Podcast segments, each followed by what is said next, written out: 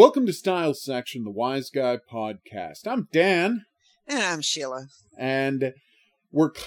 I know it's painful to say, but we're coming in on the end of the first story arc in the history of Wise Guy. And yes, I'll say it the first story arc in the history of television. Again, no show had ever formulated itself around a story arc.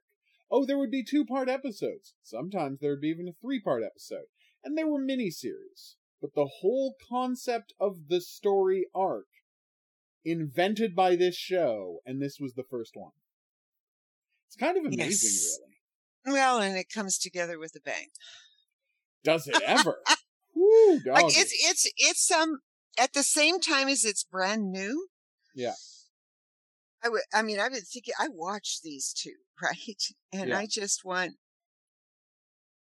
oh, oh, What is it? it is almost. You know, I wish I could say it was almost the end of an era kind of. of, you know, but it's not.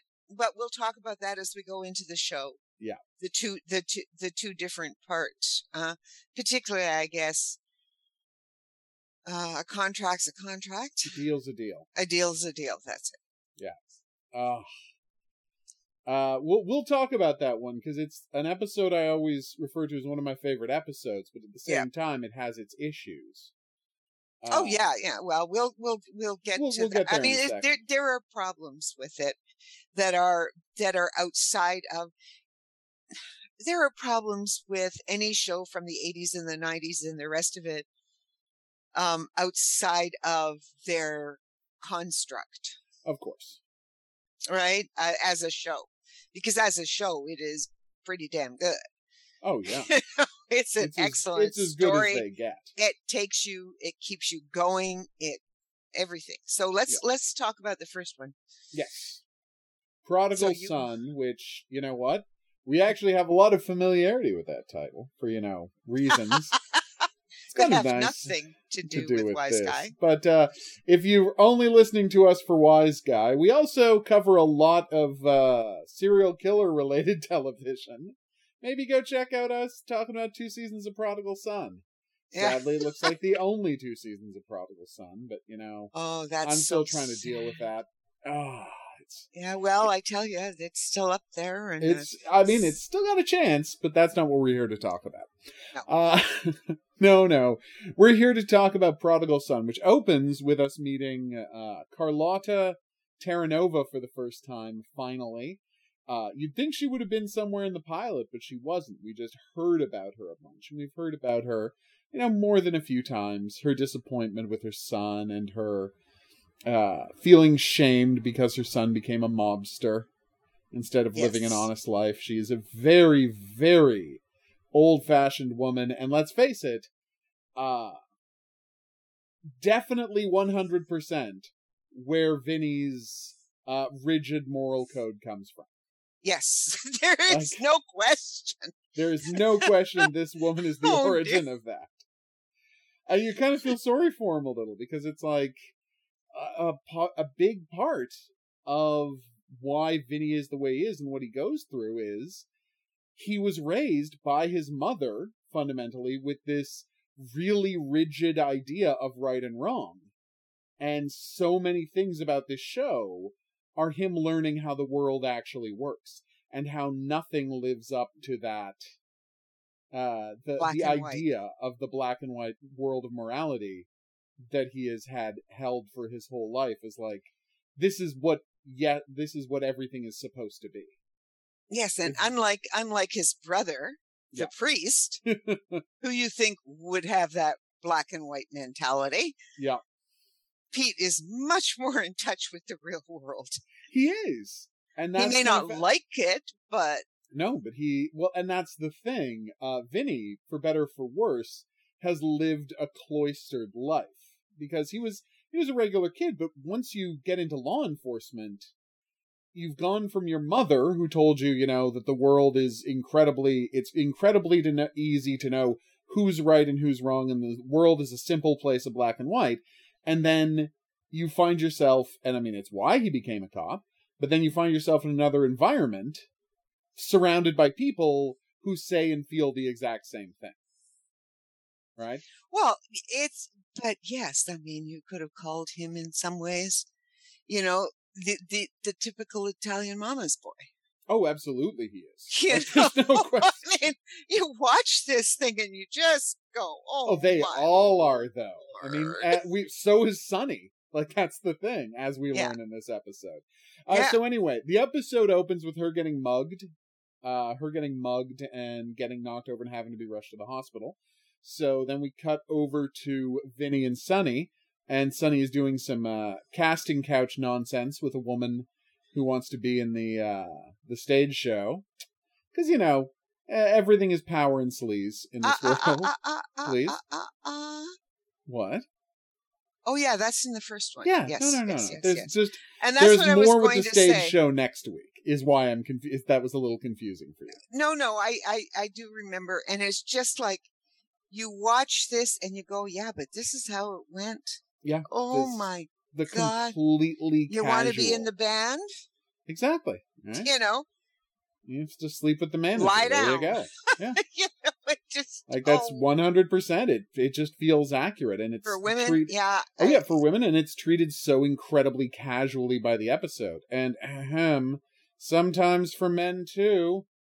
A couple of documentaries about Lou Pearlman you might want to watch. Oh well, that's that's for the rest of the people. Yeah. I'm well aware of. Yeah, Uh, no, no.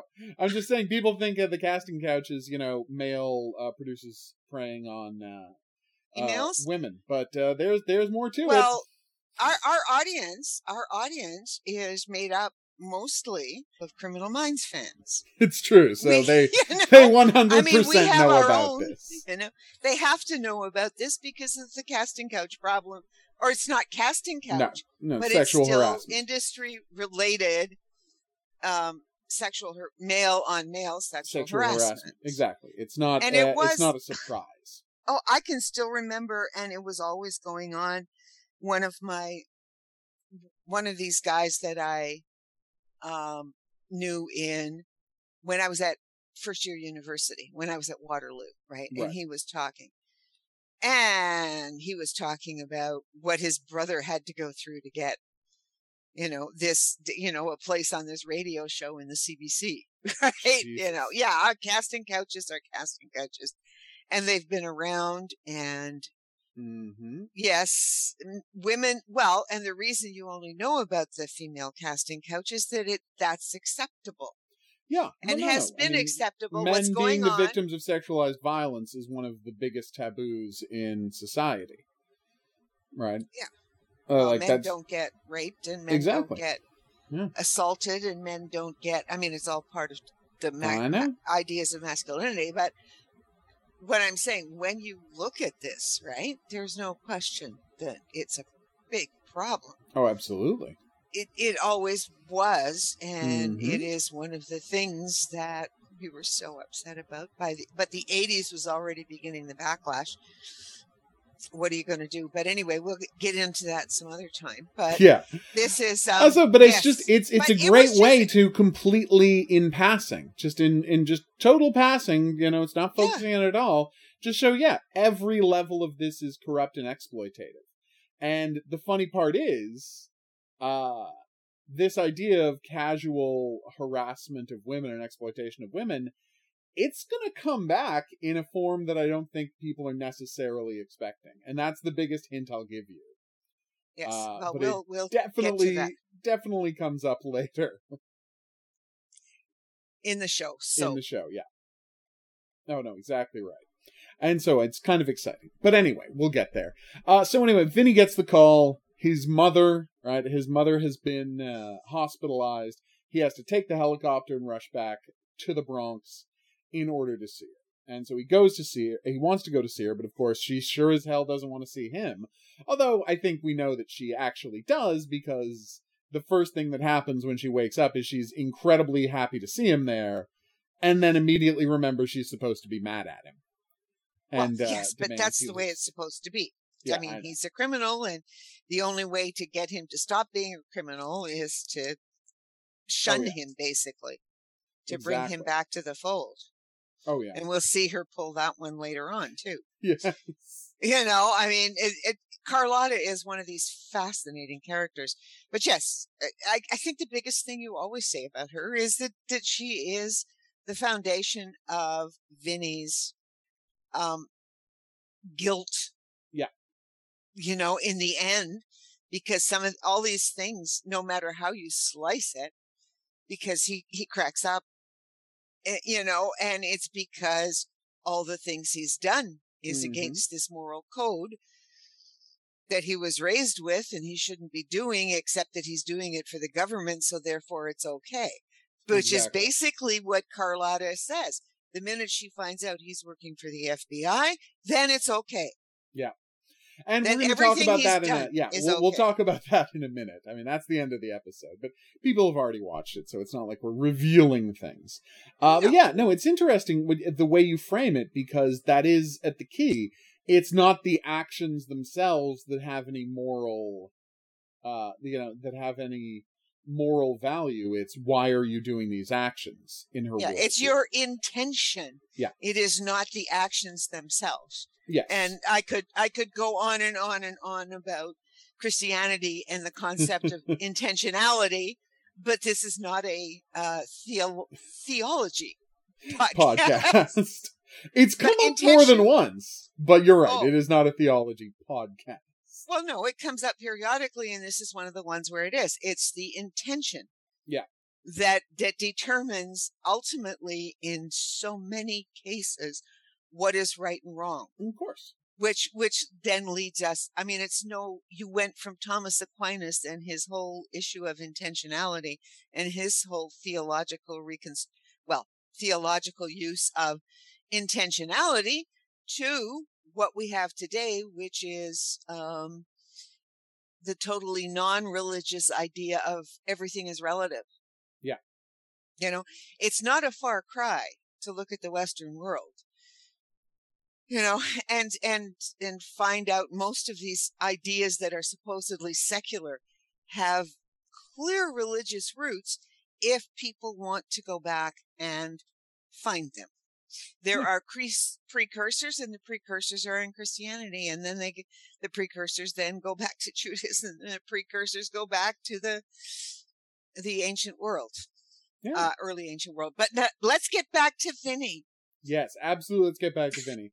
So he can't see his mother, so of course he goes to talk to his brother about the situation because Uh-huh. he can talk to his brother about anything. And of course he's conflicted and he wants to tell her, but he knows he can't. Like it's it's all very solid stuff because he does he's facing the very real possibility that his mother's going to die, thinking he's a criminal. and like the most vital thing for him is how his mother feels about him And, like that's the key thing yes, and he and the weird part is right there is a level to which he's doing it for her. Like because he can he rationalizes that he wants to reveal it for her sake because she does have heart trouble and having a son who's a wise guy is incredibly stressful for her. Yes, right? Because not only does she have all of this guilt for having failed as a mother, but she get has the how do I put this? The um uh the the constant scorn of the community, Mm, right? Well, part of the community, part of the community. and then the other half of the community that makes her feel even worse are people who want to treat her better because her son is a uh, connected guy. is connected. Yeah. Yeah, And we see that's what we see that this world has done for and to Vinny. Yeah. And it will continue yeah. And over the three it's years. like, he comes back he comes home and he wants to find out you know who who beat up his mother because let's face it vinny always goes to violence and revenge first Yeah. like that's that's his first instinct that's just who he is as a guy but you know what he's a cop that makes sense that's just how cops are so i'm not saying it's unusual but that's also why he became a cop instead of a. The reason he became a cop, Cop instead instead, of of. Sonny's best friend when Or they were kids and doing Golden Gloves, um, is because of his mother. well so also he they can were do the revenge and the violence and everything else. He can do all of those things. Yeah. and legally and with his mother's blessing, as we are now finding Well, out. and I think that's part of it because it's like if you want to do good in the world, he's obviously a really smart guy. You know, he went to he went to Fordham, he got a university degree. He could have, and I mean, and that's the thing. It's like, Good Catholic university, Good by the Catholic, way. yeah, of course. Good Catholic university. Well, and I Don't kid yourself. is- I- as if he wasn't going to a ca- going to go to a Catholic school. Come on.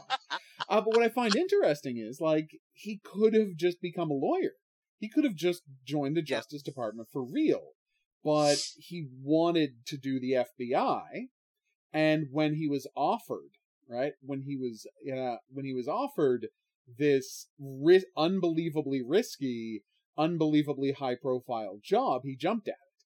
So it's like there's ego there, there's you know wanting to indulge in violence there, like there's because who who immediately signs up for this? Because we're gonna find out. I mean, and this is key. It's not like Vinny has some tragic backstory to do with the mob. He has no no like he has no personal stake in this. It's just they're the bad guys, and he wants to be the good guy. And I find that and- very interesting. Oh well, no, it is particularly when we get on later on to the story about his father and everything else, right? Yeah. Like when we see him reacting, it's always this business of that that pull, hmm that pull between his mother and the world. Yeah. Right. I mean, it's a, anyway. we- We'll get to all of those things. Oh, there's a lot more along. episodes about his mother. Yeah, she's Yeah, she's there's a lot more. a good and the- dozen episodes of the show, so there's going to be I mean, of it, it, we- to talk. we should not be surprised that Vinny has not gotten married. Oh God, no. you know, because no girl would ever be, be good enough. Measure up Vinny to his mother. Yeah. And measure up to his mother. Yeah, Yeah. that's exactly it. Got to measure up to the mother, and the mother. No, no woman, no woman is going to be good enough. Of course. not. so, hey, you know that's it. I mean, it's not the only um, cultural structure that that that does that. I'm not saying that it's peculiar to Italians. It's not, but in this case, you see it. The one son has become the priest, so Yeah. he's off limits to other women. Yeah. And then you've got then you've got Vinny, the baby, Yeah. and The there's a of the big gap between um, Pete Peter and, and uh, yeah, he's Vinny. like five years older than Vinny, or four or five years older, or something like that. Yeah. So Yeah. that's that's a fairly decent gap. Oh yeah, one hundred percent. Yeah. And- so And yeah, as you're right, he's the baby of the family. The you know the the first son who gets given to the church, and the second son that they put all of their hopes on. yeah, well, and so, sometimes it's it's you know the youngest son that goes to the church, but Absolutely, you know it's six case- of one, half dozen of another. One of the sons has got to go to the church. Yeah.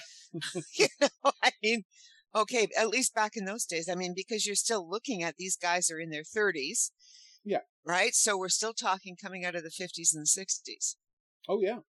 Yeah, no, I So- mean Vinny is I think he's 30 31 in the pilot and there is like the yeah, the the timeline of Vinny's life is never really mapped out clearly in the show.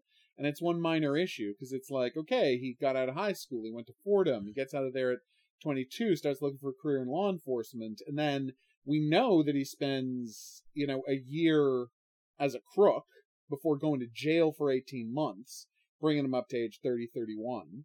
So there's this whole, like, five years in there where we don't really have a good idea of what he was doing. Well, I suspect he was a criminal for long. Well, first of all, he did have to go into training at the FBI. yeah, no, You but I mean, training at the. FBI is like two years there, is like two years there for the kind Okay, of job Okay, but that's about two years, and I suspect he spent more time. as a being a criminal, than criminal. I'm estimating. Yeah, that is entirely estimating. possible. Yeah, and then he spent more time building his cred and getting caught. Yeah. You know, because because you you got to get caught, but you can't look like you're trying to get caught. Not always as easy as it seems. yeah, Can't you know? I mean, it's not like he could have gone and stood in front of a jewelry store window and thrown a rock through it. no, exactly, because you Yeah, have to no, look like you're a not gonna- competent criminal. Yeah.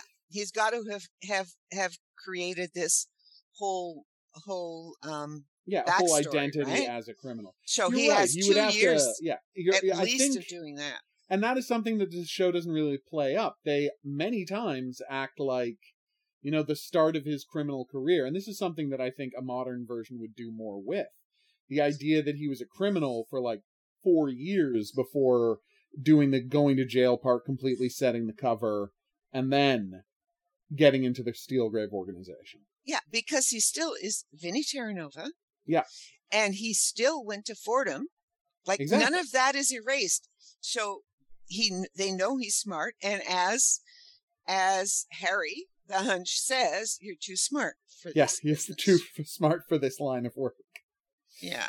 You which is kind of true yeah like uh generally you don't and that's something about uh it's why vinny makes such a good criminal is Yeah. because there was a time right at which the only real opportunity for advancement right in was by getting into this kind of a mob organization for a clever guy like you couldn't go to i mean if you're an italian american it's not like they were welcoming you at the high end universities right? It's not like they were welcoming you in the banking. If you want if you were a smart guy and you wanted to make a buck there was the mob.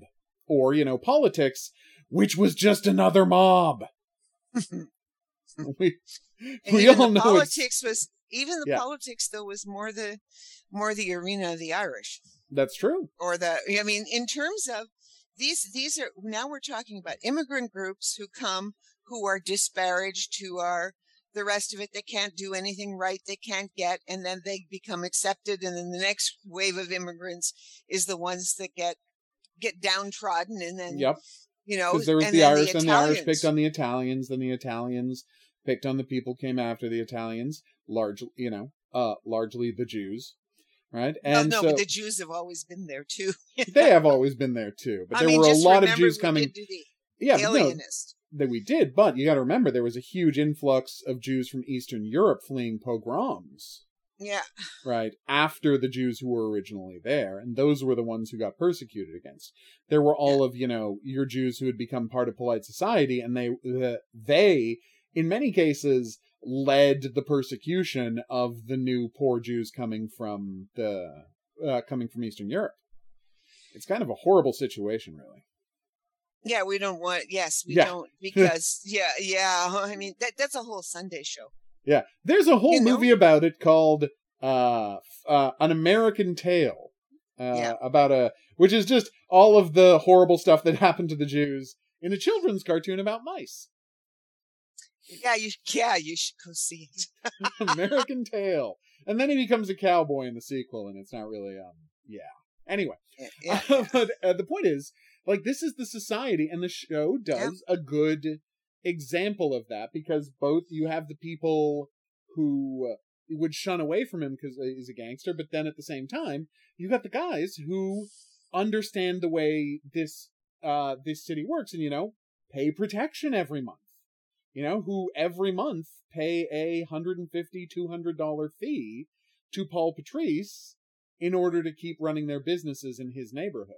But and we Paul get- Patrice is not taking care of them anymore. Exactly. And that's what I I really enjoyed that little thing. That's like nobody like Paul Patrice is so focused on becoming a legitimate you know guy and having all of his businesses and as we'll learn in a later episode like having a place on Long Island where he schmoozes with bankers but it's like no one's actually doing the protection work that the protection racket is supposed to be all well, about. he's forgotten where he came. Well, what he has is he's Yeah. forgotten who got him where he is today. Yeah, and that's the best way That's what he's it. done, and and it is so typical of people who get too big for their britches Yeah. or too big for their boots, Mhm. however you want to put it, and then they, you know, and then they will get their comeuppance. You know, Yeah. Oh, It- obvious. that's the idea. But yeah, it is the case. You know, you get, you know, too many country and western songs and a whole stack of other ones that will talk about all of that. You know, when you go live the high life, they don't really like you. Forget it. You know, pick me up on your way down. But no, and it's um, really interesting in yeah. this episode because you see how difficult for it, it is for him to now function in what used to be his neighborhood because he hasn't lived here in a while. oh at least 10, 10, 10 12 close years. to ten years. Yeah, well, He would not come back, he ought- yeah, But he wouldn't even come back because and visit his mother because his mother wouldn't have him. Exactly. So, it's he like- never came back. Well, no, he does come. I mean, he visits Pete from time to time, quite obviously. Yeah, because he has to go to confession. exactly. Right. I He's mean, not gonna miss confession. everything. Yeah, exactly. Pete knows everything, so he can go and talk to Pete. And he does come back to visit Pete, but he hasn't seen his mother really in years, right?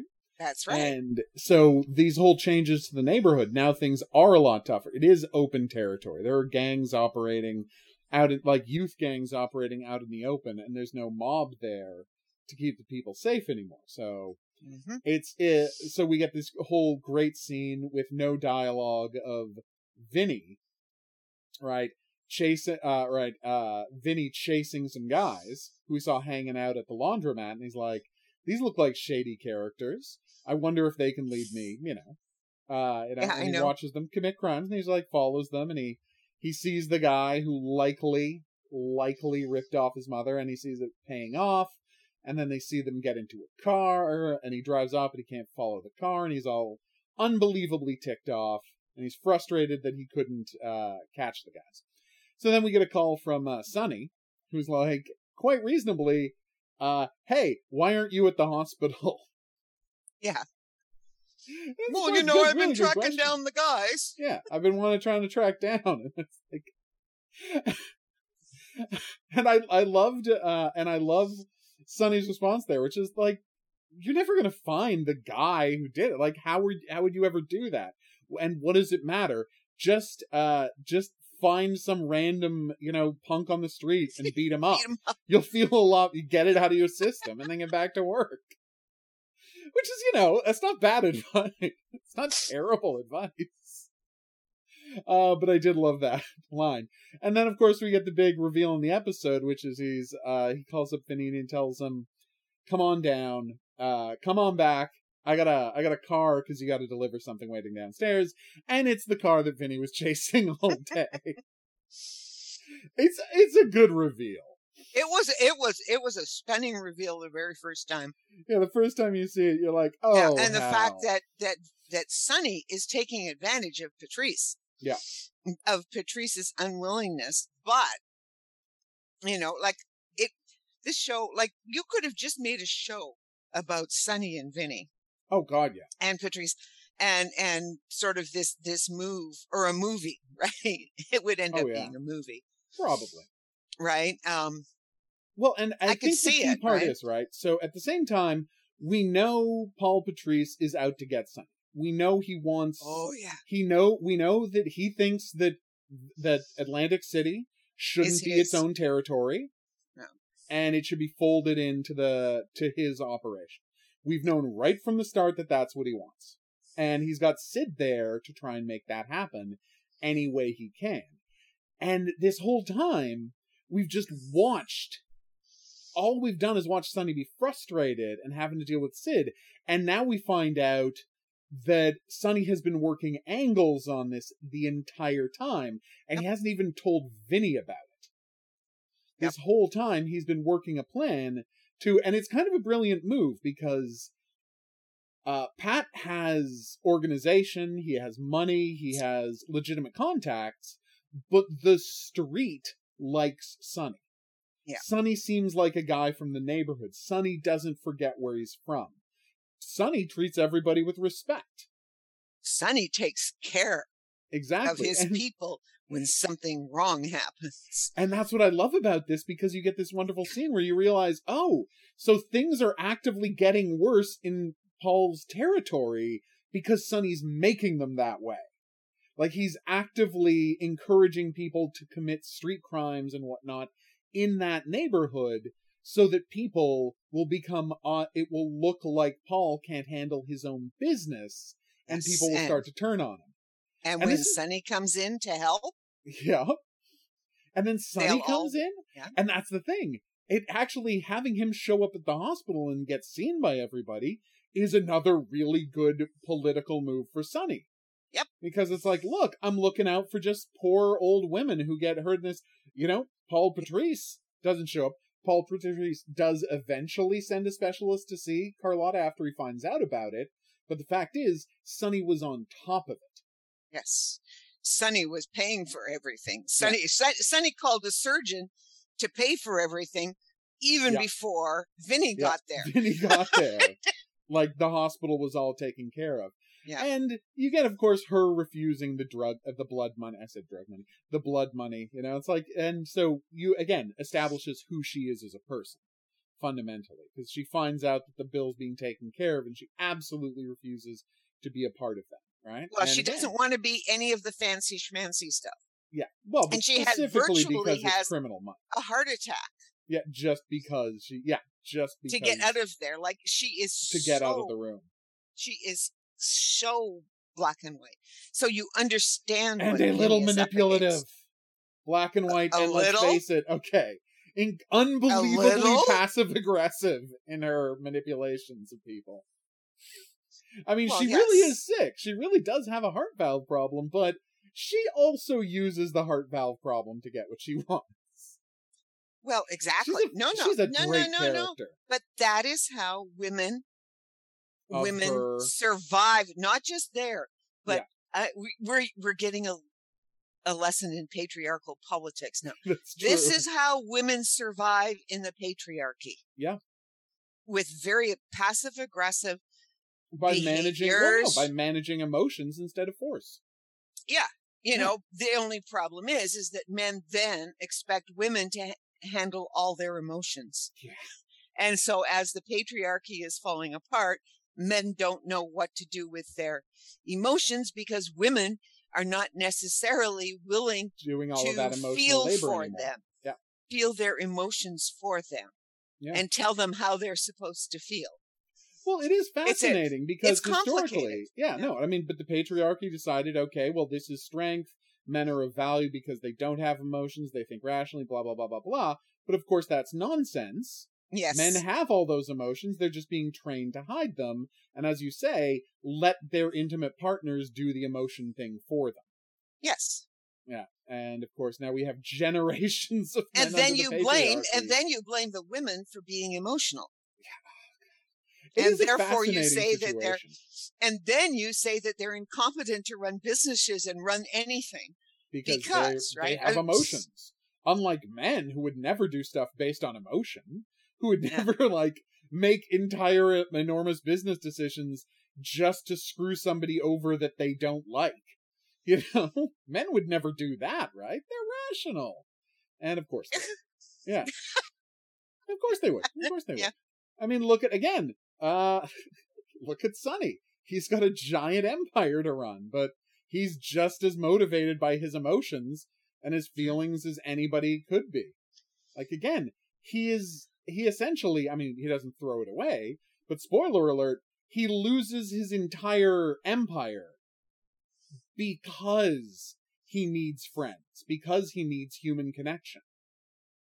Like his his need for human connection is his downfall. Like is his tragic Shakespearean flaw is that he can't be alone. And that's kind it of is, amazing well this whole thing and now we're getting like like people hopefully are going to watch the next two episodes because they can't wait to figure out what we're talking about. Yeah and i mean and what's interesting but, in this one is so um the, we, we did the paul thing all right we explained how this was all a plan of sonny's to get at paul and again this is the first we've seen of sonny as a guy who's planning out who's not just reacting to what paul is doing paul and sid are doing like he has his own moves and this is the first time we're seeing that which is kind of great uh, but then, of course, we finally get the scene uh, we've been waiting for where Vinny goes and he confesses to his mother. Because, of course, he has to confess to his mother. Of course he does. So he confesses to his mother. He admits that he's he's never been a crook. He was always working for the FBI, and she immediately forgives him. But what he doesn't know is that Frank knew he was going to do this. Yep. And so Frank sent lifeguard in to bug his mother's room. And hey, really good scene. Really, really good scene of that when when lifeguard comes back and plays Frank the tape, and Frank's like, "Oh God, we've just blown this entire organization," and then the lifeguard's like, "Here's a second tape," And the second tape has her saying, get out of the room, and he gets out of the room. Yeah. So he cut everything between her saying, get out of the room, and him closing the door. And. Uh-huh. And of course, Frank is offended by this. This isn't regulations. Vinny has violated a thing. We have to shut this down. And Dan Burroughs, that's Lifeguard's real name, is saying, it's up to you. You know, you don't, you don't get to say, I've given you another option. You don't get to say you don't have any choice here. If you want to pull Vinny out and wrap this up and destroy his career, you're gonna have to make the decision to do that. And it's a real crappy thing for Lifeguard to do to Frank. Well, yes, but and but, But then he had to. yeah, but he but he had to do it. Well, and the thing is, is that um then you get the Carlotta and Sonny. Yes. Well, you know, You see, likely your best thing. scene in the entire episode. Okay, and that happens before Frank makes the decision. Oh no, absolutely. No, no, no. But uh, I'm just saying he's he's been put in that situation. Yeah. Yeah, but then so finally we The get the scene we've been waiting for. The bug is still working. The bug's still in place. We get the scene we've been waiting for, which is Sonny, you know, meeting Carlotta for the first time, and it's great. She completely covers for her son beautifully. She says there's nothing to be offended, like she meant no offense, but she always pays her own way of the world, and so she just wouldn't accept any charity from him. And it's just she handles it so beautifully. Yeah, Sonny It's doesn't a still doesn't like it when he leaves, but he accepts it Yeah, but he Because- accepts it. because he's she's like his mother. Exactly. And again, he's a mama's boy too. Yeah. Just like just like Vinny. He has the exact same relationship with these Italian mothers. Right? And their sons. Like they, they have the same mother. Well, well, ways. Sonny is also the youngest son. Yeah, yeah. he's Dave the is baby. like- Look at how much see, older Dave is. Dave, D- Dave He's is like, Pete. Pete. Yeah. And he takes over the business and he's responsible. And in Carlotta's world, Pete went into the business, which is the church, church, right? yeah. Um, Yeah, yeah and who that's a knows? I'm sure connection. that had Carlotta stayed in Italy, there might have been some some real serious thinking about going into the church herself and becoming a nun. I yeah. Oh no, she's definitely that type. I mean, after uh, what do you call it? After she broke up with her first boyfriend in Sicily, which is something that's Yeah. going to come up again. Uh-huh. You're right. If she hadn't had the option to move to America, she might have gone to the church. That she definitely is that religious and Yes. that you know valuing the church. Yes. So whereas whereas Sonny and Dave, like like they are mirroring these two families Oh yeah, very clearly, and and um, so you have right in the crime family, but it's still a family business. yes, It's still based on rules, as we're going to find out next episode. Yep. Right, that there are these structures and these rules, and you're seeing the the tension between the old world or the old values and the new values are happening even in the mob as they are in the rest Yeah. of the world oh yeah. Things you are know in the changing outside everywhere. world That and that's going to come up a bunch in the show about how yeah the mob i mean is it, it I, this show handles all of that stuff so well um that i'm not sure how many people actually saw that like i haven't bothered reading anything academic whether it's About ever it. been discussed academically um but yeah i mean it's it's it's a Well, I mean, it's a show- it's a sh- godfather It is. Well, no, you say tighter. It is. It is longer than The Godfather, but it's like but it's tighter it is tighter. You're right. it is tighter than The Godfather, which has a ramble, a '70s rambliness to it. That uh, this yes this show, the action drives on this show.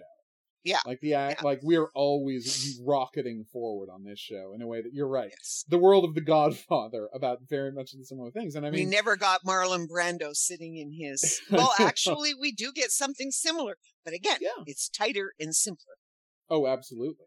Uh, so anyway, and that's and what I love about this episode is it manages to do an episode where there's nothing to solve, there's no threat to resolve. No, It is entirely an episode about these characters and their relationships, but Mhm. it still manages to teach us huge things. Like it's just about Vinny and his mother, but it still teaches us things about Sonny and how Sonny's world works. We're still learning about the mob and we're still getting big moves in the mafia storyline, even when we spend a whole episode with Vinny and his mother. Mm-hmm. And you, and right at the end of the episode, Frank goes to Daryl, his boss, Mm-hmm. and he hands over the doctored tape. Yeah. because he doesn't want to leave this for Daryl to decide. Because he doesn't trust Daryl and he doesn't like Daryl. no, and Nobody does. No, as it turns out, Oh, Daryl's yeah, not as we'll bad as there. they think he is, but No, he's worse than they think he is. uh, but anyway, we'll get there. but Uh, this is no. I mean, it is it it sets us up. It Yeah. sets us up, and actually. Th- that's the funny thing is that the next episode, because we're now moving into the second episode. a deal's a deal. a deal's seven. a deal, which also sets us up for the last two episodes. Oh, it's like- beautiful. It it's go it goes right into it. You know, like it is from my perspective. When I think that this is only uh nine episodes long, It's crazy that there's It's only crazy. nine episodes in yeah, the Stunning that they have s- for set how much everybody they up. yeah They've structured everything, and you know, and so and so does this this episode. One, It's you know, it a deal's a deal. All right, so the episode is a deal's a deal, and we open with uh. And by the way, the reason this episode works as well as it does, and I, I will, I will, you know, die on this hill. The reason the world episode works as well as it does is Johnny Romanowski, the character we're meeting for the first time. Uh-huh. It's a good song. Yeah, He has it like it's so rare that when there's a song in a TV show that's a hit song that the characters have to be associated with that it's like a good song. But this really is a catchy song. They managed to write a song that's just a very good song that you could believe would be in the late 80s in the world of Bruce Springs in the New Jersey world of Bruce Springsteen and John Bon Jovi. This guy fits right in. Yeah. Like he really does. It's believable. So the episode open opens with this guy singing his song, uh, like singing a song in front of a crowd that's loving it, and in the back of the room, uh, Sonny is having words with somebody we don't know. And he throws that guy out and he yells to the guy on the stage upstairs. Well, he mouths upstairs now to have a conversation. And we find out this is jo- jo- uh, Joey Romanowski, who is a like a bar crooner, who is in his 40s. He's in the down end of his career. He's suddenly got a hit, right? He suddenly, you know, miraculously has this hit, and he wants to take a year off of his contract with Sonny. And he wants to go out and tour with his song, make himself a million dollars, and like move up to the next level. But the problem is, Sonny's got an exclusive contract with him for the next couple of years to play in the hotel. And as and he doesn't want to let him out of it. and so Vinny says, "There's a, uh, but I mean, this could be good for us, you know." Joey Romanowski goes off, he plays a bunch of stadiums, he comes back, he's a bigger draw. And as Sonny says, he's not coming back. No. You know, if he goes out and starts playing stadiums, do you think he's going to come back to Atlantic City? as Vinny, there's a lot about the world Vinny doesn't know, even Yeah. when he, you know, Yeah, is, exactly. is yeah, because they can't. No. you know, And he- and, and it's okay is- that he doesn't know this. That I Yeah, mean, that's the okay. beauty of it. Nobody expects him to know this, but it's it's uh, yeah, and it's the reality of it. You know, to And- be so tied up in lawsuits by the time the lawsuits are handled, he'll have made his money. He'll have been doing Well, his and thing. the funny thing is he And lays won't out. We get this scene where um where uh, Sonny lays out exactly what's going to happen, which is Mhm. he's going to go off and he's going to find a manager, and he's if he wants to play all these gigs, he's going to need a manager, and the manager is going to tell it, say, I know a lawyer and I can break your contract with Sonny, and he's going to be caught up in lawsuits, and it's like and. Nobody's going to make any money. It's going to destroy his career. He's not going to make any money. Sonny's not going to make any money. It's just going to ruin everything for everybody, all because this guy isn't living up to his deal. And the thing is, Sonny's not wrong. Unless well, because we see that uh, that uh, Joey Sonny's is, not wrong because Sonny won't let him go. Well, that's what I was about to say. We see that Joey literally it has the the kind of level of ambition and desperation to finally be a success that Sonny is talking about. There's like this will to succeed that is exactly what Sonny's talking about, right? Mm-hmm. And what's interesting is, like, unless Sonny were to, like you say, just let him go, what Sonny predicts is what's uh, definitely going to happen. And as Sonny says, like, they're capitalists, you know? he can never leave a dollar on the table. Uh, but the, the, I mean, here here is mine though. That some of this though is ego, because oh, absolutely. because Sonny could have renegotiated the contract and kept him on the string, allowing him to go out. Yeah. and do these big venues and send he a couple of his own guys with his yeah. own guys with Joey. Joey to manage him. Yeah, he he could yep. have done that.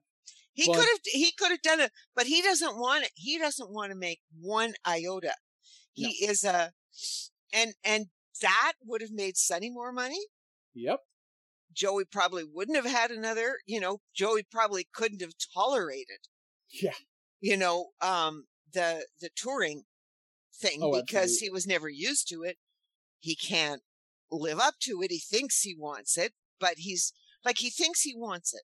He thinks yeah. this is his time to make a lot of money. Sonny should have just let him go with all of these strings attached because he could have kept him. He could have just restructured the contract not the way Joey wanted it or Joey's manager wanted it. Yeah. But he could have, okay, I'll get you a new manager and you're going to have to have a couple of my guys around, you know? And the crazy part is, I'll get you a lawyer. And Joey makes a pretty big mistake. Yeah. Because the weird part is, you're right that he could have done that. Yeah. But the problem is, like, and Vinny might have been able to even talk Sonny into that over a larger amount of time right? Yeah. Right? Over a larger amount of time. Yep. But unfortunately, Joey goes, goes, to Philadelphia. He's got a gig in Philadelphia. So he's like, oh, I'll go talk to, to Mahoney and ask him to talk to Sonny for me. and then, first off, you get um the most obvious visual, uh, I mean, not even joke, but it's like visual storytelling in the entire series. Like it's it's thuddingly obvious, but I love it which is mm-hmm. Joey is walking down the, like we open with a shot of the Capitol in um, Philadelphia because of course you know birthplace of American democracy, and then we get Crack literally bell. just uh yeah the yeah the Liberty Bell and such. And then you get this this shot of just the courthouse with the word justice mm-hmm. right in front of it. Which is so beautiful. And then you cut right to Joey walking into uh Mahoney's place. And you're like, mm-hmm. oh, okay, he wants justice. That's why they showed us that shot. He's looking for what he's owed. And of course, we get this beautiful scene of, again, what mobsters are like. You get this beautiful scene of him walking in, right? Uh, like him telling here, to eat your, like getting himself a sandwich and talking buddy buddy with Joey. And then this, the hardest cut imaginable to him in Sonny's office just screaming at him, saying, Why does this guy think that he can come to my place and ask me to, like, undercut you? Like, what kind of an organization are you running here that people think they can get away with that? You know, that, I'm like, damn. Mm-hmm. But the thing is, is that he, de- I mean, there are a couple of things here. Number yeah. one, Mahoney does try to talk Joey into just yeah. staying. Oh, absolutely. He does. And then like, when he sees Joey's not going to, he says, "Okay, I'll see what I can do." And then you get the cut, right? Yeah. And and his laying into Sonny. The funny thing is, is I'm not sure that it's because he thinks Sonny is weak that Joey is doing this. Joey is doing this because he thinks Sonny is wrong. Yeah. It's there's a big difference there. Oh, exactly. But and what he, what to, to people like Mahoney, saying, it just he, looks like weakness. Well, yeah, and he also thinks that yeah, Sonny should be able to scare the scare the bejesus out of yeah some guy out of Yeah, Joe, like, out of some guy. out of Joey. well, Like, technically, I suppose he could, um, but some, but you know, he never got a real chance to. well, yeah, and that's the thing. Had had Joey been more patient, you know, had, had Mhm. Joey been more patient and not gone to Mahoney, this it could have been worked out. But it's like you've got all of these egos running into each other. hmm And the thing is, it's incredibly important for what we'll find out in the next episode. Like the reason that one of the reasons that Mahoney is so like worried about how Sonny is seen is Mhm. at like it seems like he's just screaming at him, but there's actually a concrete reason for that that Mhm. we don't find out until next week. And again, it shows like it's the you the way the show actually manages to set up stuff beautifully. Because I've complained before, right? I've complained before right here on this podcast, like that there are characters we should have met earlier. hmm You know, there are characters who should have showed up earlier. Teresa, who first shows up in this episode, we probably should have met earlier. You know, we Mhm. pro- I think it would have helped if we met Teresa a little earlier. The It's not a girl Sonny's going to marry, Exactly, the girl son. so is therefore, Yeah. no, he can do whatever he wants. yeah, I know. Uh, but yeah, it's like I really think we it would have helped if we had met her a little earlier, right? And Mhm. that's not um that's not a big issue, but it is it is I would say I would argue it's an it's kind of an issue on the show. But here, you elegantly have them setting up something with Mahoney's behavior that you won't understand for another episode, Mhm. and it doesn't even look like they're setting something up. Where, Mhm. where it looks like we're watching just a disagreement between mobsters, but in fact, there's a whole other level going on in that conversation. Yeah, and it's even with Sonny and, and his brother Dave, right? Yeah. Oh, and then because then, oh yes, the Everybody's the- afraid. Of, everybody was afraid of Dave. Yeah, everybody was afraid of Dave. He made you know, like, and then he, and then the Dave's rifle arrives. Yeah. Yeah, because Dave had ordered a uh, a repli- uh, a reproduction of an old Henry rifle, the the gun that won the West, and you know he starts thinking about Dave, and Vinny leaves so that Mahoney and uh, Sonny can just talk privately, and we we see true vulnerability from Sonny, like for the first time ever, because he he just misses his brother, but at the same time, like he's worried that he doesn't have any family left. He's the, as he says, he's the last Steelgrave. It's just him. Dave had a daughter, so Dave's not going to have. There's going to be no more little Steelgraves, right? And that's and he's he's worried about his legacy. And so, and so Mahoney, Mahoney says, says, "Call Joey Beggs," call Joey Beggs. you know? and we don't even know what that means. Yeah, we don't even know what that means, but And we why? get. And meanwhile, up in Philadelphia, uh, uh, Sonny, who's got people in uh, No Money Mahoney's backyard, because of course he does, calls up his people and tell them to rough up uh, Joey so he gets the message. But here's the problem with that: the guys he calls are cops, and one of them uh there's two cops and they're a little mismatched because one of them is just a guy who wants a more comfortable life and doesn't mind taking a little money on the side to get it and the other one is an actual psychopath Mhm. who has become a corrupt cop because he likes the thrill of being a corrupt cop. And that guy goes way too far and shatters joey's larynx. oh.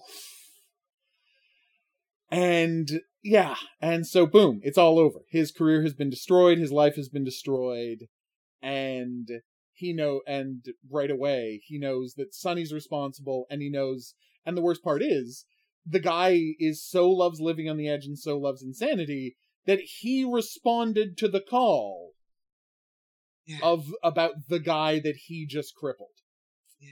And so as a consequence, Joey actually knows who did it. Not only does he know Sonny's responsible, he knows who did it. And here's where we get to the one weak part of the episode. And it's not a it's not a huge weak part, but it's a weak part of the episode. And that is that Frank starts acting like this is the break they've been waiting for, and now they can finally get Sonny. Because Sonny, uh, because the guy got beat up in Philadelphia, so necessarily, uh, you know, No Money Mahoney was in on it, meaning they can get them on interstate uh, conspiracy to commit a crime as long as they have the corrupt cops to testify. And it's it's a weird scene because we know for a fact Mahoney was not involved in the crime at all. Mm-hmm. Like he tipped him off, but they're never going to be able to prove that. So it's like it's this weird moment where the show starts like tries to act as if this could be the thing that gets them, but it's like as they've said before, they could put Sonny in jail at any moment. At any moment, Sonny can get thrown in jail. That's not a problem. That what they want is the whole organization, hmm. right? From top to bottom, they want the commission taken down. Yeah, and, And- that includes Patrice, and that and that includes, includes Joey Beggs. and, And that Joey includes- Beggs and Manza, the character we'll meet next Yeah. week. Right? There's all sorts of other things. So it's like the idea that beating up one guy in an alley is going to somehow bring down both Mahoney and Steelgrave. Like it's an attempt to put stakes on this and make the episode seem like the most vitally important part of the plot, and so it's more dramatic when you get to the ending, which is very dramatic. Don't get me wrong. Uh, it's it's a great ending to an episode, but like I don't think this episode earns the stakes because you don't really believe at any time that this is a serious enough crime that he's going to be able to get everybody. Well, if he hasn't been gotten before, why would he get with this one? Yeah, Exactly. I mean, for heaven's sakes, if if it looked like those cops are going to be found out, Sonny's going to go off and and make sure Yeah. that they oh God, talk. absolutely. Yeah, You no, know? they're they're going to get taken care of. like. Yes, I know that it it it was that week That's the one week part of the episode. of the episode. Partly, it's even weak because you don't need it. Now, I who knows what went through Cannell's mind or whatever to decide that that had to be there, that that, that stake had to be there. Yeah. I don't know. I mean, but it didn't need to even be there. No, no, no. I'm Like, sure the they could have filled that that enough. sort of minute and a half with Oh, I know, else. right? no, you're absolutely right. And we learned something fascinating about um what do you call it? Uh uh, there's this connection between not necessarily a propensity for violence, but it's like being a violent person and law enforcement. Mhm. And we learned something key this week because so of course, uh Frank goes to check on the uh the cops who, you know, grabbed Joe pulled Joey out of the alley because Uh-huh. they wrote um the the villainous cop, the psycho cop, who by the way is the dad from the Wonder Years. Uh-huh. I know our younger Yes, I viewer know. listeners won't know this, but there was an incredibly popular show called The Wonder Years about a kid growing up in the the 60s, right? Starring, and this is where Fred Savage, if you know him, is from. He's from the show The Wonder Years, and it was narrated by Daniel Stern. It's, I mean, it's an okay show, perfectly good show. Uh, but the dad from that show is the murderous cop this week. Mm. And this is like literally he would have been auditioning for the Wonder Years while doing this job. Like that's how close it was time wise. And people will remember he was in Gotham too, wasn't he? Oh, I think so. I mean, he's been in a ton of shows. Oh, he's been in a ton of shows afterwards. Oh yeah, no, no, he's been in Yeah. a huge number of shows. Uh, Dan Lauria is his name, and he's like yes. had a he's- very active career. But it's like most known as the dad of the Wonder Years, and this is a job he got right before then, continuing the casting coups on uh, on the part of Wiseguy. which is Mhm. only going to amp up further very soon. Uh, we we all know who we're talking about and where that's coming. I know. It's going to be so weird. It's But anyway, weird. let's go. All right, so he goes to confront them, and they're unbelievably suspicious. And so right away, he knows, uh, like he knows that these are the guys who tuned up Joey Romanowski, Mhm. and they definitely did it on Sonny's orders because Vinny told him that they did it on Sonny's orders. So now they got two corrupts they can, cops they can take down as well. The problem is the psycho cop Dan Lauria immediately senses, like immediately gets that they've been compromised. hmm So he uh so he decides to follow Frank and see what he does and who he talks to, and he gets surveillance photos of him talking to Vinny at an old abandoned factory that they meet at. Uh so he calls up Vinny and says, "Okay, uh I got pictures of Frank McPike meeting with somebody. I'm going to send him over to you. Eh, He's investigating the whole Joey Romanowski thing." So uh, Sonny says, "Don't you know, don't drop things off. Don't send things. I will have someone pick them up for you. What are you? Uh, what are you crazy? And so then we get the beautiful scene where they've got a picture of Vinny meeting with Frank, and Vinny comes to pick up the picture. It's a very funny scene. I know it was very, very funny. Such a good scene. And then you got the one cop who's like, "Oh, we're going to jail for the rest of our lives." Yes. Fantastic. This is this It's- is completely it's all falling apart. Of course, Dan Lauria is like does not willing to accept that because, you know, like all psychopaths, he is 100% sure he can succeed always. And so he's like, "No, we'll f- sort this out." So he calls up uh he calls up Sonny and says, "I need to bring these to you in person. Someone very close to you is in uh is, has got a we got a picture of you with someone very close to you talking to the FBI." Which is nice. And of course, the other cop is knows that none of this can end well, so he calls Frank and wants to make a deal. And this is where we get something that I want to know if they intended it or not. Because earlier in this episode, we learn that Frank's dad was a violent drunk. Yeah. And then, and it goes back to is law enforcement just a thing we've set up so that violent men will have a job opportunity that's approved of by society? Well, one has one asked that question about war. Yeah, As well. exactly. Like, That that the it's a way to control violence. Yeah, and give them an outlet ways. for it. Yeah, I mean, it was very different in you know because there's a certain level of violence that needs needs to be encoded in some ways genetically when you're running around in the bush. Absolutely. You, You know? need to be capable of a certain amount of violence earlier in our evolutionary history. Uh, and it's not even against other humans; it's against Nope. all of these other predatory animals, just to survive. right? To survive Yeah. the predator. The problem is, is that some of that remains sometimes, and there's a whole group of people, right, that Yep. you need that seem to be violent. I don't know that they're born because this gets into that argument about people being What do we expect from men? Yes.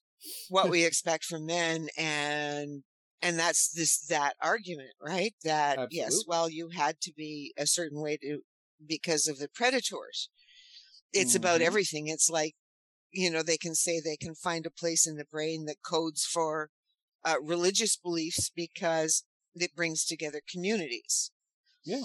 However so, today what it's there- doing is separating Well, communities but but at the time at one time yeah but it was at necessary for that purpose. Yeah, totally. Yes, and now there are just too many people. But yes, if you think about it, think about some of the, you know, the warlords and the rest of it. Yes, my lord. I don't think they Mhm. set up police for that. I don't think that's why police were set up.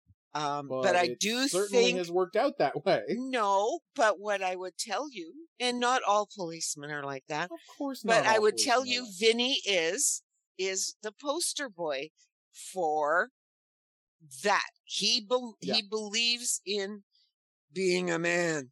Mhm. Mm, and a man has to take care of things, and a man can, you know. But Mama says you can't have a gun, and you can't beat anybody up, and you can't do this, and you can't do that. But he's got to be a man. Sure, Yeah. and he's got, you know, he he believes all of this stuff Mhm. about what makes the man a man. Yes, it's a logical place for him to go, and he would have been, and he was recruited. He didn't go looking; he was recruited out of Fordham. Yeah. And Um, what interests me, well, I mean, but he always okay, wanted so to be in the FBI. so he, but he gravitates to it, right? oh, he does. He just gravitates to it because And when I yes, was- he can legally. Well, and I'm wondering, in the scene, we find out that Frank's dad was a drunk. Yeah. And then we see him being more violent than he needs to be. Yeah. With the That's- corrupt cop. Well, And yes, you but- wonder, if, no, but I'm just saying, you wonder, does, like, is this a personality trait that all of these cops have? Well, no. Well, I, I think what happens is is that look, if you grow up in an alcoholic family and the rest of it, there, there are different ways to go, right? Yeah. And a lot of people go, and particularly men, go into the military, go Yeah. into the police, like, and the FBI, all of these things because they offer stability, structure, rules, Right. everything that they've never had all their life and in their lives and they don't know how to get and you can say that about people who go even into the church Yeah. at least in western societies we, we I, i'm only going to say that this holds for western societies because different cultures handle these issues in different ways um, Yeah.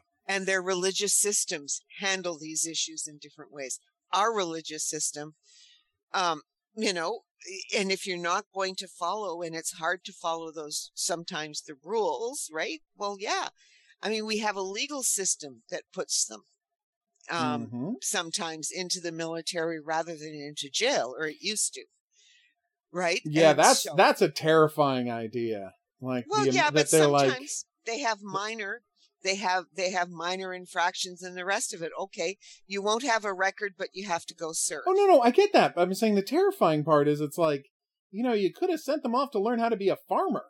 Like you didn't have to send them to a place where they get guns and get encouraged to kill people. well it's That's not my issue with it. yeah no no yes but the idea is that you you are offering massive amounts of structure and the rest of it That's true. Yeah. and and going and working on the farm isn't going to do that because you can run away anytime you want Yes. you know In so a way that you very much can't if you find yourself in, you know, uh, some ridiculous part of Germany. Like working at a military base. You can't exactly run off. yeah i mean and you're training yeah, of course. right i mean that's the whole point you're training in the military so yeah Yeah, no, you're absolutely right. and and when i think about that sort of things you know or i mean the other option of course what did the british empire do originally you know once once they found australia so they took their criminals okay you, well you can go to jail or you can go to australia okay it It's became true. the penal colony for the british empire right No, yeah. And I mean, hell, America was too back in the day. yeah but it didn't last that way very long no, it didn't last as long no as no no no did. no because it was too rich and there was too much to Oh yeah, they ended up finding it. They ended up finding quite a bit they could gain there. No, but it's just fascinating because the way they characterize these cops. Because think about like, have we had one? Like we're nine episodes into this show. Have we had one like not cockeyed and questioning authority presentation of cops? Even one. Because now, again, like now Frank's just casually beating people up, which he always did. Like the, he is he is more willing to use violence casually than he should be as a cop. Right in the first episode, we met those two New Jersey City cops who will uh, like yeah they're trying to take down mobsters, but they enjoy abusing their authority at the same time. Like they are they are being thrilled. But they have a act- license to do that. That's but that's my point. Yeah, they're abusing they're i'm saying they're approved i obviously i'm saying that society is improve, approving of what they do they absolutely are. But what fascinates me right is the idea that that's the only version of cops we see. What have we seen in each episode? But in the, like in the first episode we got you know butcher the cop that like the cop who abuses his authority and likes it in the like right after that we've got uh, the the horrible way Karen Malloy is treated by the New Jersey City Police Department, right? Trying to that's do her because best. she's a woman. Ex- well, that's my point. Like they're horribly treated. You've got the state's attorney who's clearly doing this more for political uh, ambition than he is for caring about taking down mobsters, right? Then, it, like every time we see the cops, right? But isn't it? But isn't it a reality? I mean, what, I what are I'm you not talking saying about? it's not a The world isn't the, the world isn't blue bloods. I know, well, I know that, but I'm just saying, how rare is it to see that in a cop show? This is a cop show from the 80s that is surprisingly anti-cop. Yeah, Like, literally. and that will continue as well. like, there's the scene where Vinny gets arrested and the cop comes in to quote unquote bring him uh, something to drink, and throws water all over him and says, Whoops, I spilled it, because cops will always casually abuse their power in the world of this show. It's just so weird to watch. Like, how rare is it to see a cop show where it's not pro cop? Yeah. Well, all I can say, right? Yeah. All I all I can say is that if you had watched Wiseguy, you wouldn't have been as surprised when when all hell broke loose in Min, in Minneapolis, St. Paul. I know. Yeah, I mean, um, there's, there's They get one- away with it. They have a they have a a Yeah. world that lets them get away with it. They don't get they don't have to There are pay never a price. consequences for their There are never consequences. Yeah. Yeah, the, the the cops have the rules that say you can't do this, but there's never consequences when they do do this. They're never fired. They're never thrown out. Yep. It's it's like in some ways it's you know I, it, the the military too, but this is all part and parcel of violence, violent societies. And yes, I would say it's interesting that in this show, and because of where it's set, right? Yeah. It's essentially because there are there are some of the arcs that we're going to see where you don't see much in the way of cops. That's true. Okay. And um so but it's because it's set in that New York, New Jersey place where actually there are a lot of these um hmm, uh, moral quandaries always right? Because you become a cop the other guy you know the guy your best friend becomes part of the mob right? But you've been best friends since forever and you went to high school together and you did this and it's Oh yeah. you know it gets very it can get very confusing but it's also that the idea of cops getting away with we've talked about this in the alienist. Yep. right? And it is not and then oh go watch uh ripper street. Oh, Yeah. if you really want to see that's even before the time of the alienist. Yep. you know uh, what new york city was like. Just go watch ripper street. It is it's just out, set after the civil war and um oh No, Ripper Street is the one set in London. well what's the one set in new york I'm trying to remember the name. well it starts with an r as well Yeah, no, no. I know we both know the show we're talking about because we both watched and loved it. But Ripper Street is the one set in London after you know Jack the Ripper, hence the title. yeah Uh, and it's all about. But I mean, it's they're basically the same show. They're both about what corrupt and bizarre organizations the London and New York police departments were at Yeah. that time. Well, no, and I, I think that's what's interesting is like we always talk about Wiseguy as being uh, as being so groundbreaking because of the way it uh, it created long form storytelling in television, uh-huh. right? And it's like you can say, well, soap operas, and I'm like, shut up. I'm making a point about I'm making a point about prestige dramas here. Don't start talking about soap operas, okay? Uh, but anyway, we, we always talk about how unique it is for that reason. copper But it's I- called copper Copper, thank you. I couldn't remember. it wasn't called ripper it was called No, no, copper Ripper Street is the other street. Is the other street, yeah. But anyway, but my point is, right, like, like until this time watching it, until watching it with you now for this podcast, I've never sat down and thought about how incredibly skeptical, because like, I know that it has a lot to say because it says it very openly in the third season and in a series, in an arc I'm more fond of than you are. It ve- gets very open about what the government is for and what the government means. But watching it this time with you, I'm really stunned by how much it has to say about all forms of authority. Like, Mhm. whether it's the mob or the cops, this show is incredibly skeptical that these, these forms of authority have any right to exist and screw with people's lives. Like, there is, there is a cockeyed worldview aimed at, like, stuff we're supposed to take, that all Western media is supposed to take for granted. You know? Like, you don't see Captain America saying maybe we shouldn't have a military. Right? But at the same time, you got this cop show that's very, very wary about the whole idea of cops and is supposed to be just about a guy taking down the mob, and it's about a guy finding out that there is, that everyone is corrupt. that corruption is everywhere and you can't escape it. Like, But Frank that's already the show. knows I that. think. Well, yeah, Frank already knows that, but it, Vinny, it's a surprise to Vinny, and I honestly don't think it's the show that uh CBS, no ABC thought they were buying. No, CBS thought they were buying. Oh, of right, course I- it wasn't the show they thought they'd be. Re- remember, come on, you you Yeah, know what know. they pitched. You know what they pitched to the Uh, to, Yeah, to the to the people in the in in the to the Yeah. suits. Let you know what they pitched to the suits because the suits can't read. God, I mean, I every time I think about this, true. you know, um, that eh, I mean, you have to pitch something to the suits that they will understand and that fits in their preconception. Yeah, you don't like- tell them an- what you're really going to do, yeah, and maybe you get away with The it, maybe you Godfather, don't. They, they pitched an action version of The Godfather, and instead they got this really amazing look Yeah. at corru- at like the core of American corruption. Well, no, and and the FBI. Let's let's let's remember the FBI. I mean, you have Vinny as this, you know, Mhm. naive kid, Yep.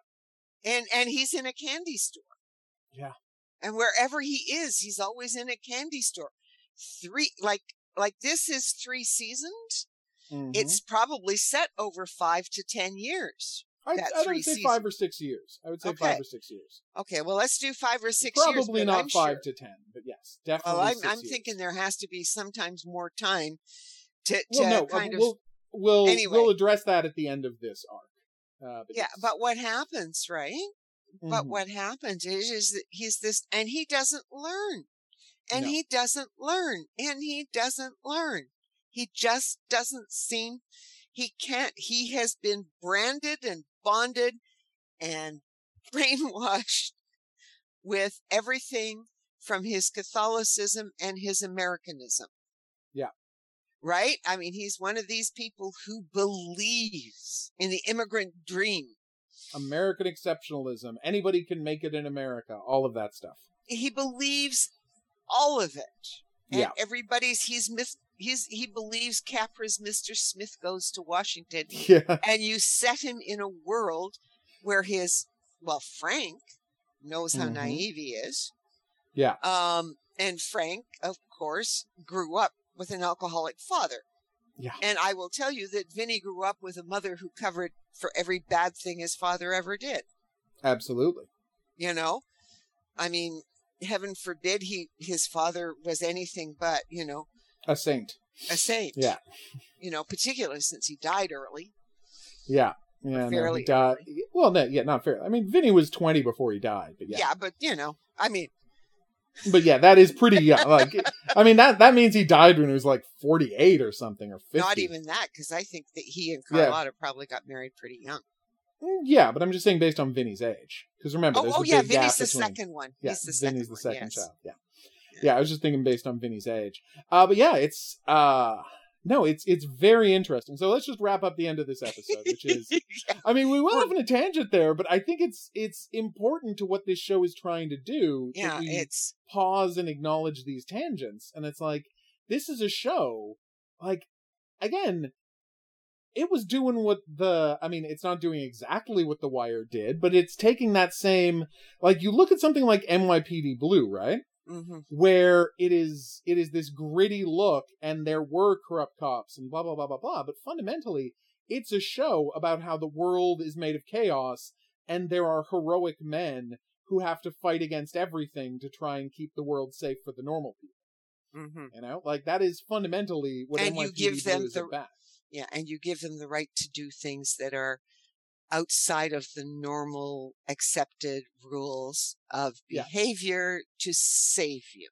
exactly I mean, but ultimately, you see, but that's basically what the mafia would argue. and doing go back, go back, and like not today, it's not so much, but but you would go back and read. I keep bringing it up, right? The Madonna of 115th Street. There was a time at which the mafia was necessary because the cops were just another gang. And again, if you watch Blue Bloods, the cops kind of are just another gang. Well, no, no, no, no, no, I know, no, I know. no, no. In Blue Bloods, I no, know, no, I know. no, No, they're wonderfully, they are perfect, and they could never do anything Well, wrong. no, no. and cops they- can never fail you. You can fail cops. and when and when the cops do make a mistake, sometimes they do. They have to back down. Like sometimes I watch these things and wonder how the hell they're going, how the hell Tom is going to solve this one today. But of course, he has God on his side, That's true. and he is Irish Catholic.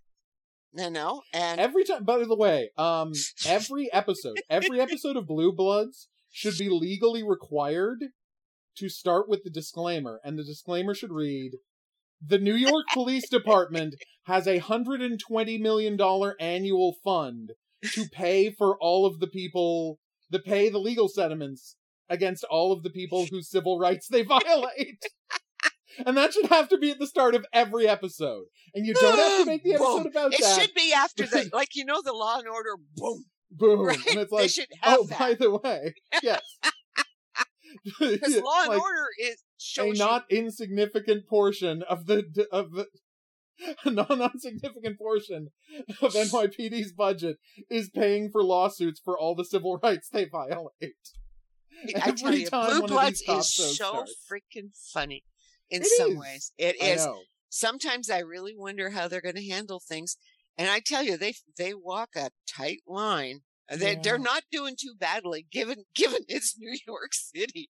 But anyway, They're doing their best. All right. So, um, we want to get to at this end point, Frank this. has found out. Uh, Frank has found out about the pictures, so he crafts a fake version, right? yes, with the tree. A fake version where Patrice is meeting with him, which is actually pretty nice. I really like that.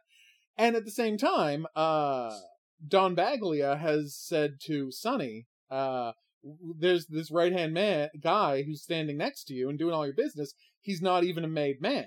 And uh, He and has as to. well and the thing is sonny says don't worry about vinny he's already made his bones. If that's uh if that's a term you're not familiar with it means that he can he has killed someone for the business. Yeah. he has killed someone for business reasons meaning we can trust him. Like he is all in. That is what major bones mean. That's going to come up again in the show. So i thought i'd just explain it now and and Don Bagley is like, no, we have traditions for a reason. Traditions bind us together, which is what we've been talking about this whole time. Yeah, That's why we've been talking about it because it was actually relevant to this episode. You need to create up the uh like people need. I'm not saying they need to be controlled, but seem to thrive in societies when they have defined roles, Mhm. and that and there are people who that is the worst thing for, but there are a lot of people who are more comfortable that way, and that is why we made up countries. You know, like that is Yeah. why we created countries to create an us versus them thing so we can better organize ourselves. And he's like, and he says, and this is the key part, the rituals matter because the it's what they, rituals yeah, the rituals matter because it's how we all agree we're on the same team. And so they go and they're going to have, they're going to make him a made man, right? They're going to go, they're going to do the ceremony. And then we get maybe one of the best scenes in the first arc of Wiseguy. Different dons disagreeing over what the ceremony should be. Should be. No, it's fire. No, it's No, it's not. No, it's- yeah, it's fire. I've done this a hundred times. Then English. you've done No, it wrong a hundred times. So. I mean, it was such a a really good good scene. scene, right? It's such a good scene. And so the ruling is he has to both uh, both. he has to both uh, hold a burning paper in his hand and recite an oath, and then have his trigger a trigger finger pricked. It's so good. And then Mahoney is both their Goombas. Yeah, uh, Mahoney gets the axe. gets made his mentor, uh, Yeah. which is being his Goomba, his godfather. You know, the guy he goes to check with if he has any issues. The guy whose job it is to show him the ropes of And being since part he's already going to Harry, Yeah. Since he's already he's already buddies with Harry, and Sonny is also uh, he's also Sonny's Goomba. So you put those together, and you're like, yeah, it, it makes perfect sense. So they walk outside, and the the psycho cop has murdered his partner because he found out about the switch. yeah, Because he's he's gone completely off the rails at this point. He knows he's Uh-huh. driving for a wall, and he just wants some money to try and make a getaway. And then we get a uh, another fantastic scene where he walks out and he tries to give it, and then Joey, who's been fallen this time, shoots him to death, and he goes to shoot Sonny, but the cops shoot Sonny.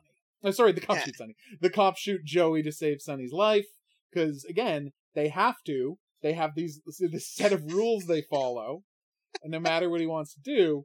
And then we get this great shot by Jonathan Banks of him uh picking up the photographs and walking away.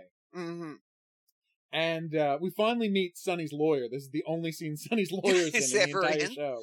Yeah, uh, Ketchel, the the lawyer we've heard about this whole time. It's the only scene he's in in the entire show. He demands the pictures back because they're Sonny's legal property, and it's it's actually a really good piece, bit of physical work because we watch Frank walk away and put the envelope in his right inside breast pocket, Right. and then storm back to uh Sonny and put take the new envelope out of his left inside breast pocket. Yeah. And it's it's a really good like little bit of physical action that Jonathan Banks does there. I love and- watching it. yeah. And so now Sonny's got the fake photos of Frank McPike meeting with Paul Patrice. Patrice, and you're like, okay, well, does he believe it? You know, what is going on there? Does he believe it? Does he think this could be actually happening? It's it's a really good scene. And like I said, this episode has one weak part. But I think it's my one of my favorite episodes in the show.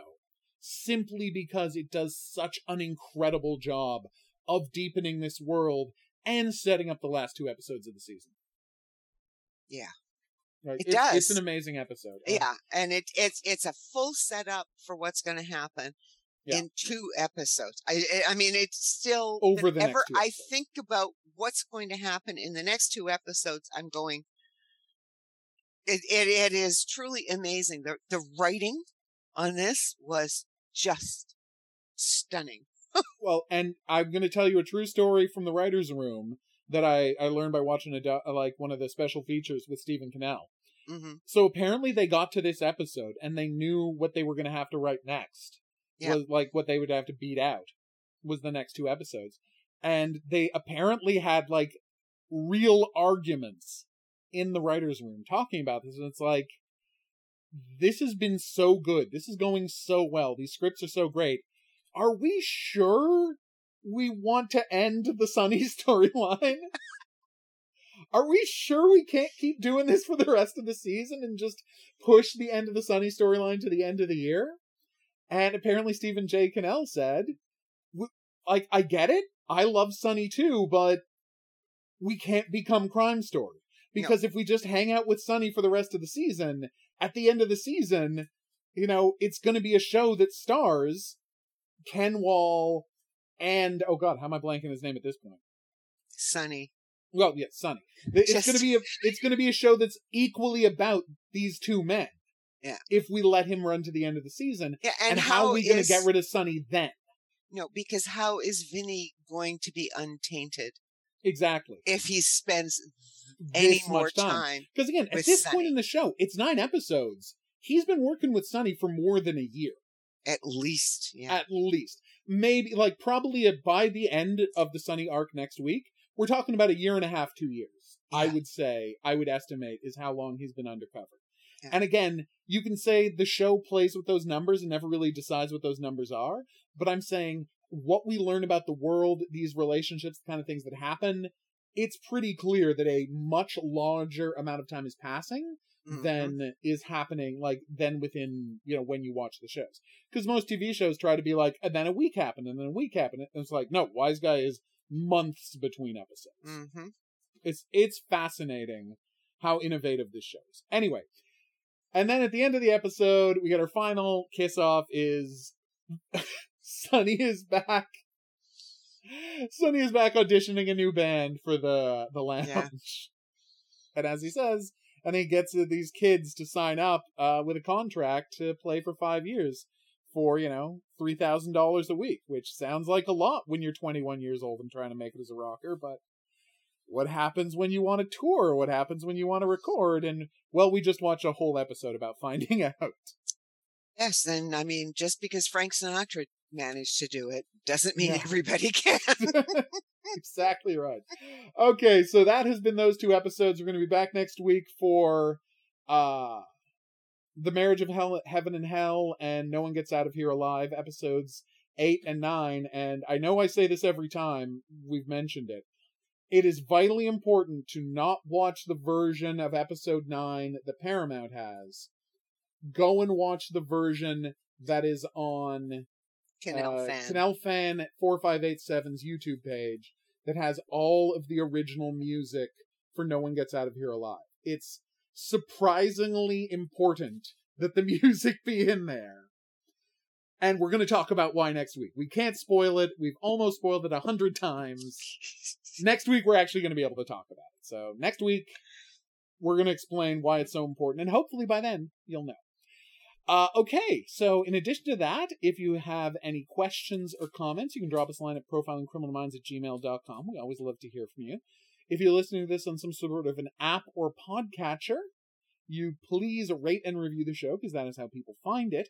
We'll be back here next week for the grand finale of the first arc in the first TV show to ever have arcs. So that should be a lot of fun. Uh, but until then, I'm going to say that's right. Au revoir. And have a good week.